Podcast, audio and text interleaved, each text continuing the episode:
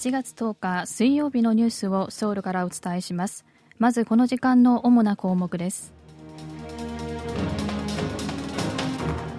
野党がイテウォンで起きた転倒事故の真相究明のための法案を独自に可決させました。最大野党共に民主党の議員3人がイ・ジェミョン代表に反発して離党しました。政界再編がより現実味を帯びてきています。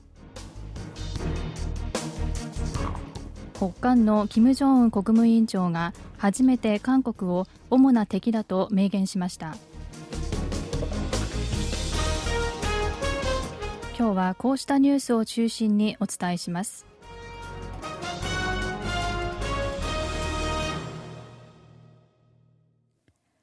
おととしソウルの繁華街イテウォンで起きた転倒事故の真相究明に向けた特別調査委員会の設置を骨子とする法案が国会で可決されました。与党は特別調査委員会の設置は野党が政府と与党を批判するためのものだとして議決に参加しませんでした。9日に開かれた国会の本会議で与党国民の力の議員が退場する中イテウォン参事特別法案の採決が行われ法案は最大野党共に民主党をはじめとする野党議員全員の賛成によって可決されました。この特別法には転倒事故の真相究明に向けた特別調査委員会の設置が盛り込まれています。委員会は与野党の議員それぞれ4人と国会議長が遺族会などと協議して推薦した3人の合わせて11人で構成されます。国民の力は特別調査委員会のメンバー構成が野党寄りになることが予想されるとして法案の成立に反対していました。野党のみの賛成で可決した特別法案に対してユン・ソンニョル大統領が拒否権を行使するかに注目が集まっています。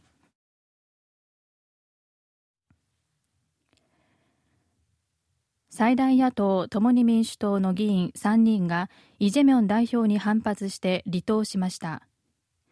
この3人は新党を結成する意向も示しています。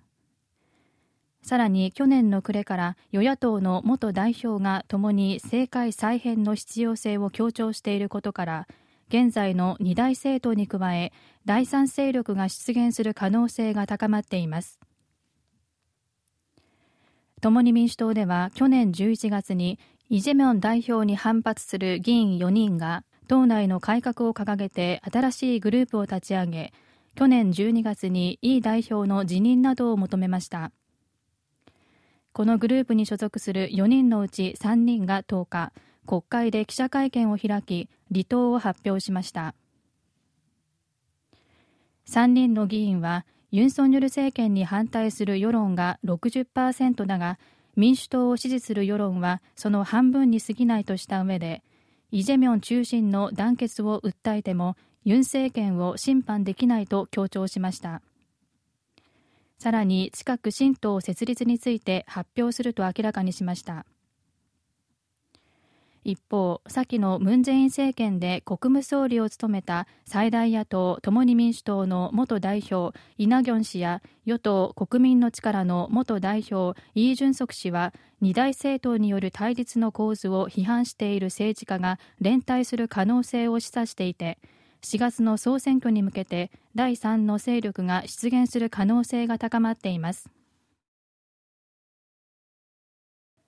共に民主党のイ・ジェミョン代表がプサンを訪問中に刃物で襲われた事件について警察は容疑者の男が主観的な政治信念から犯行に及んだとする捜査結果を発表しました。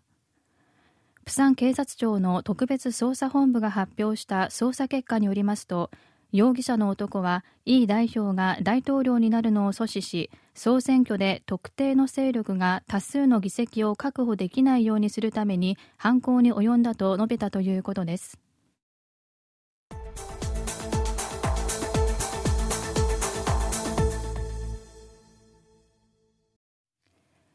北韓の金正恩国務委員長は初めて韓国を主な敵だと明言した上で北韓は戦争を避ける意思が全くないと述べ威嚇しました。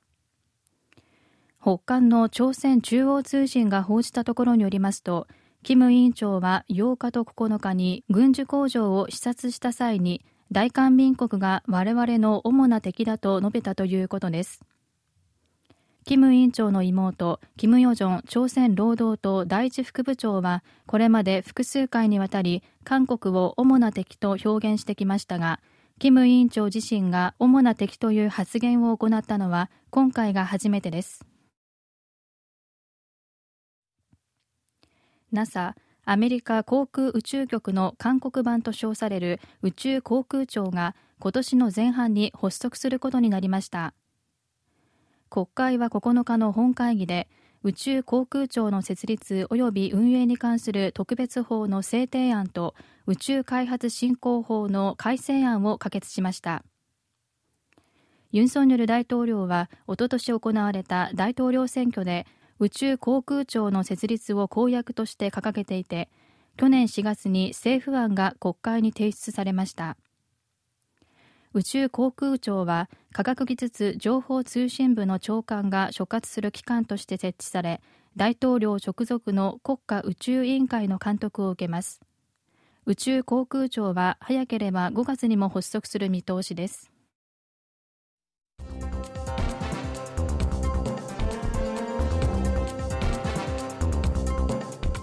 こちらは韓国ソウルからお送りしているラジオ国際放送。KBS ワールドラジオです。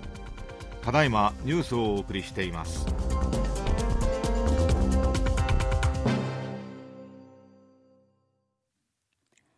韓国では需要にいいとして犬の肉を食べる習慣が古くからありますが犬を食用として飼育することや食肉として処理することなどを禁じる法案が国会で可決されました。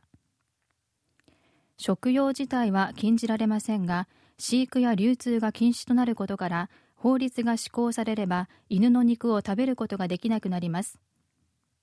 国会は9日の本会議で犬の食用目的の飼育食肉処理及び流通などに関する特別法案を可決しました。犬の食用をめぐっては動物愛護への関心などからの禁止を求める声が高まっていました。2022年の調査では犬の肉を食べない人が85%に達しています。こうした世論の高まりを受け与党国民の力と政府は去年11月に特別法を制定する方針を発表し野党共に民主党もこれに同意していました。法案では現在犬肉の食用に関連する仕事に携わっている事業者に対して各自治体への届け出を義務付けていて国や自治体はこれらの業者が廃業や転業する際に資金援助する内容も盛り込まれました。ただ法律に違反した場合の罰則条項は交付後3年間の猶予期間を経て施行されます。韓国では現在全国でおよそ1100の業者が50万匹余りの食用の犬を飼育しているということで業界は保証内容が不十分だとして強く反発しています。世界最大級の家電と IT の展示会 CES がアメリカのラスベガスで開幕しました。